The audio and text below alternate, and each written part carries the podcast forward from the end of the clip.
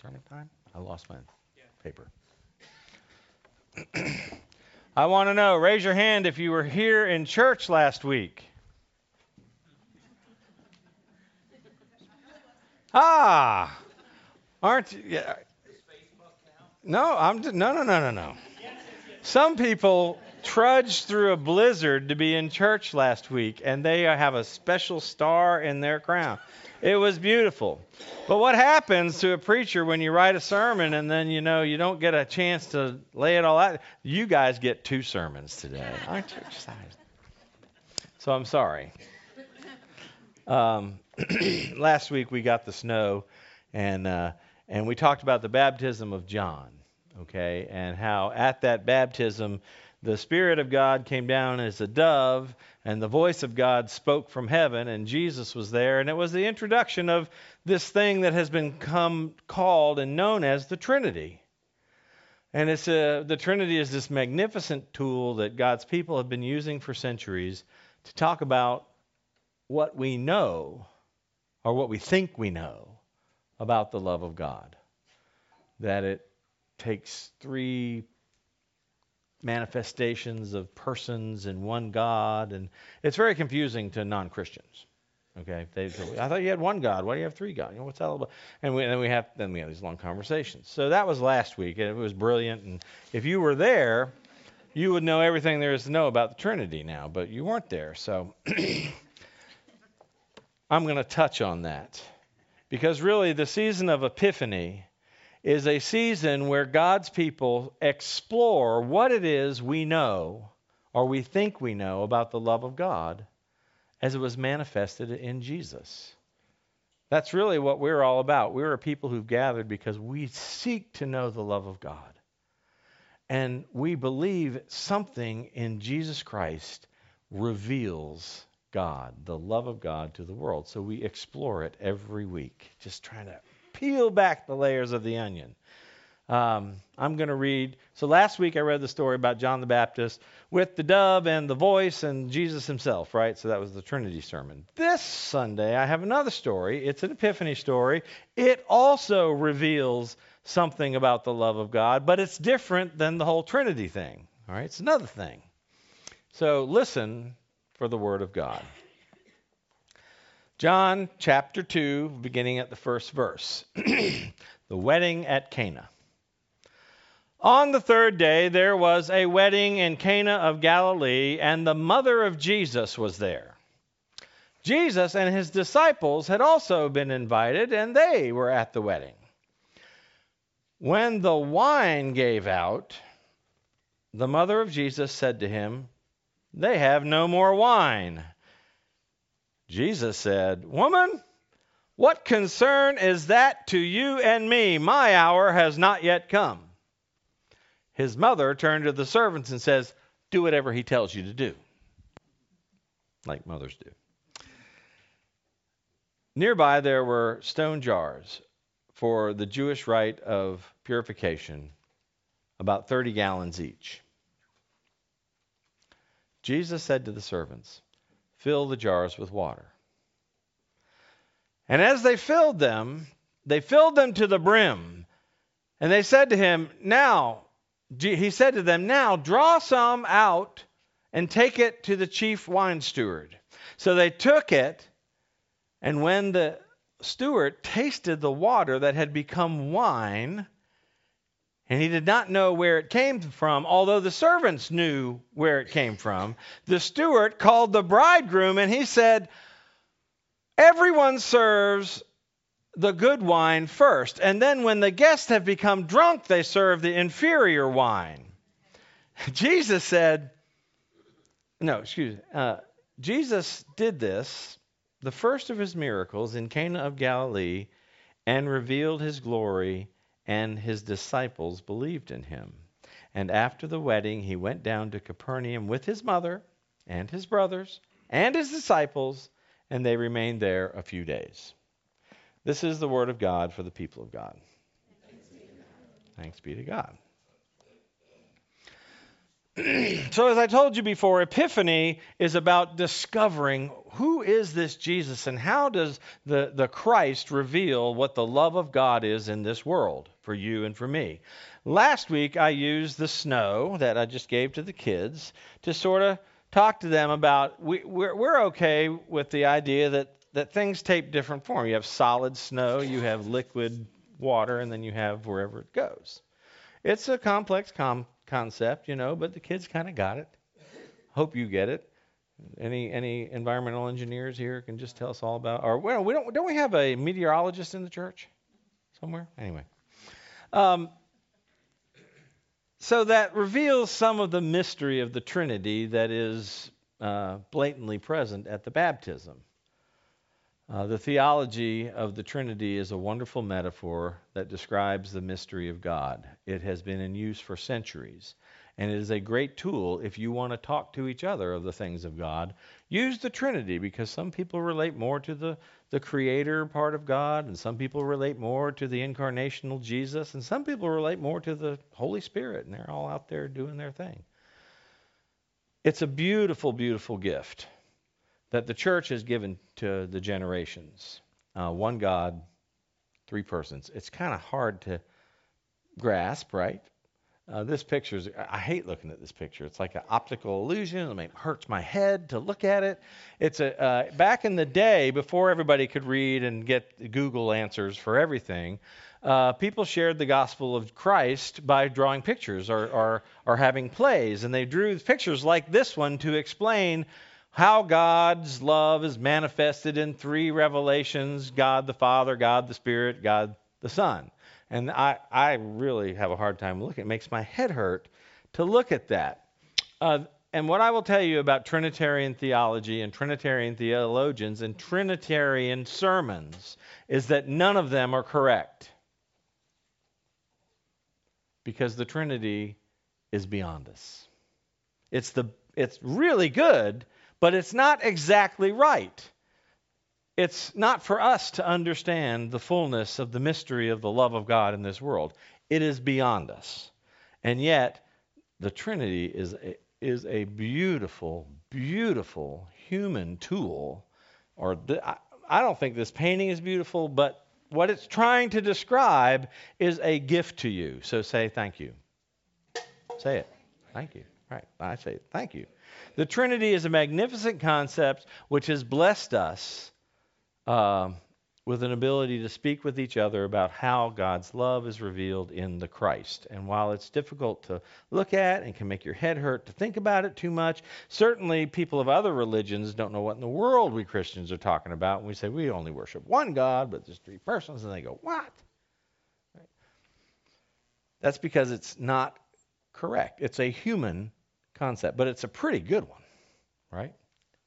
Scientists would say a theory. Um, so while that the Trinity is kind of a really beautiful, really thing thing I'm grateful for, uh, but it is a mystery. Let me show you something else that's hard to look at. Something that's revealed in the love of God, who is a God of relationships. So the beautiful thing about that old picture is it showed one person with like three people in it, and so this God of love that we love is about relationships. God, the Father, has a relationship with God, the Son, who has a relationship with God, the Spirit, and they're all in there together, and it's complicated. Now, who knows that love is complicated? Right? I don't know if you see your family up here, but I see elements of my family. And did you know families are complicated? Did you know love is complicated. Did you know that it's got many men and it kind of makes your head hurt sometimes when you think about, well, what about Thanksgiving and who's going to sit next to who and what about my brother's ex-wife's sisters, children who, you know, right? You know, it we struggle mightily trying to live out this idea of what it means to love each other. And so we have this God with six eyes and, you know, three people in one and it's complicated. But it is about love we have a God who, in one sense, we say, yes, through one God, three persons. We can talk about that. But we also have a God who says, you know what? I'm a God of relationships. I have a relationship with myself three times. You all have relationships. A God of relationship. The love of God in Jesus Christ is revealed to the world in relationships. The Trinity is a relationship. You and the people you love are a relationship. If you know what it is to love somebody, you probably know how complicated and sometimes difficult it is to love somebody. You probably, I, well, Beth's here. I love Beth. We've been married for 35 years, a couple weeks ago. But you know, I find it hard to figure out what to get her as a gift sometimes, right? I don't know, you know, it's hard. And I know her better than anybody else I know, and it's still, I don't have it all figured out. Anybody else in the same boat? No? Okay, thank you. Um, so, so, so even the people you love and know the best, you still are like, what? and you can be married. Anybody here married 40, 50 years? You can agree with? I need a little help here, right? Am I? Am I? Tell me, no, Gary, it's easy, right? No, okay. All right, so love relationships are complicated, but by God, it is love. A loving relationship does not mean we have all the answers, and so we constantly strive to grow deeper and deeper in love with each other, even though it's confusing. Um, have you ever had somebody you love that you wanted, you needed to decorate something or pick a color, and you couldn't agree? But you found a way, and it wasn't perfect, but it maintained the relationship over the color. Right? The color wasn't important. What was important is that the relationship was maintained.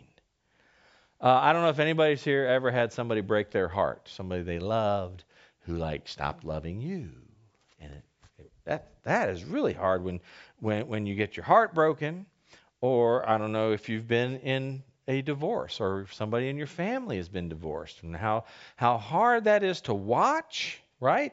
Uh, how complicated it gets with the kids and their parents and their, their step parents and their step siblings and the sibling step siblings relationship to the step sibling over here. And that's a complicated kind of love too isn't it?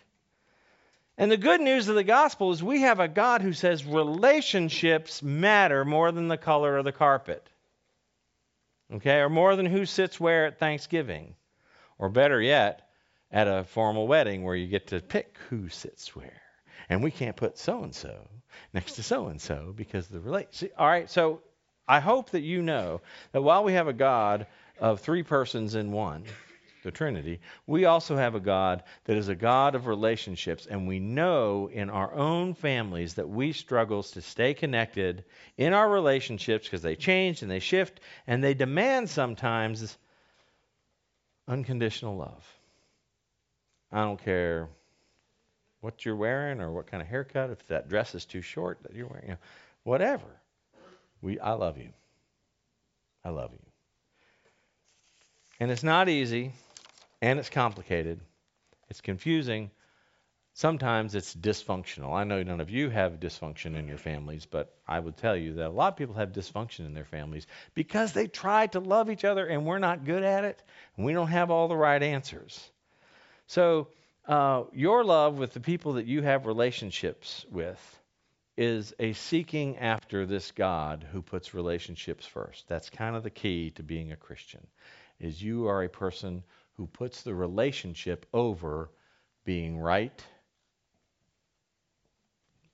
being more pious, being more just, picking the right color carpet, the relationship comes first. That's the nature of the love of God that is revealed in Jesus Christ. Now, how do I know this? Well, the wedding at Cana of Galilee is my one of my favorite things. Now, so so while that's complicated and the Trinity picture with all the six eyes is complicated, let's talk about this wonderful relationship about a child with their mother. Anybody want mother? Yeah, like I say mother. Say yes, mother. Yes, mother. All right, if anybody know why that's important to learn how to say that? Because it's your mother. So here we are at the wedding at Cana of Galilee. Jesus is there. His mother is there. His brothers are there. And his buddies are there. All the disciples are there. Jesus is in a tight spot. And he's in a tight spot because they're all at this wedding and the wine gives out. And Jesus' mother turns to her son and says, Would you take care of this? Now, this is there's three things I want to tell you that I believe this story reveals about the love of God and Jesus Christ. And the first thing I want to tell you is it points out that Jesus is fully aware of his role as the Christ. Jesus is the fullness of God come to redeem the world with love. He knows it. He knows who he is. He knows what he's about. He knows that he's going to show this to the world in this gospel of his birth, Bethlehem, Christmas, Mary, Joseph, the angel, his life, his death, and his resurrection. That this gospel of love is going to be revealed. But his mother tries to pull him out too soon when he hadn't told the whole story yet, and he says to her, That is not my problem. It's not my time. So Jesus had an agenda, right? His mother says, Son, will you do something about this? He goes, No, mother, this is not my problem. Jesus knew who he was, he knew what he was about, and he knew that he was here to redeem the world with unconditional love. And so, put the Trinity out of your mind. Let's learn about this kind of unconditional love. So, this Jesus, the Christ, the love of God incarnate, Second point this love is powerful. This love is abundant. This love is beyond our ability to grasp. And the reason I know that is the wine steward. he couldn't figure out, all right, so it's a wedding. It's all about love. I know what I'm doing here. Here's the wine. What? Why? To the wine steward, who know they're smart dudes. Wine stewards know a lot, right? And they've been to a lot of weddings and they've seen a lot of relations. They, they know all the complicated. And you're supposed to serve the good wine first. When everybody gets hammered, you serve the Mogen David or whatever it is, right? And and because people don't care, and that's how the world works, and that's how we understand how we treat each other. That's what love looks like. All of a sudden, this good wine shows up, and the wine steward goes, "What in the world?" This is abundant. There's not a little bit of wine, there are 90 gallons of great wine showing up at the end of the wedding. So, something about the love of God in Jesus Christ is abundant. I mean, it is a bunch of it. It is really good, and it has the ability to transform things. But we are not capable of figuring out, even if you're a smart wine steward, you're saying, This is, what is this? What is going on here? It's bigger than we are. So, this story tells me that Jesus knew who he was and what he was about. It tells me that what Jesus is all about is big, is powerful, is transformative, is abundant, and beyond our ability to really get our heads around it. But it's real because there's the wine. And then the last thing this tells me about the love of God and Jesus Christ that you can learn not from the Trinity, but from this story is that Jesus knew who he was, that his love is abundant and powerful and transformative, and what was the other one? Beyond our ability to figure out what's going on, is finally this that love in Christ is lived out in relationships. See, we worship a God of love revealed in relationships. The Trinity, but here's this my favorite one is this yes, mother. Jesus, who knew who he was and who had a plan and was going to be worked out, it's the ark of the salvation of the world at stake, right? And Jesus could have said, Nope, I got a plan. I'm sticking to it. I know what color the carpet needs to be. I'm going with it. Instead, he said, Yes, mother. He put his relationship with someone he knew she loved him. She was his mother. She was never going to stop being his mother. And while he had all the answers to all the things that we think we know everything about, and we are often ready to put a relationship second so we can be right or just or righteous. Religious people do this all the time. When we are so convicted of something spiritually that we are so right that we will say, get off the bus, get out of my life, I'm staying on course.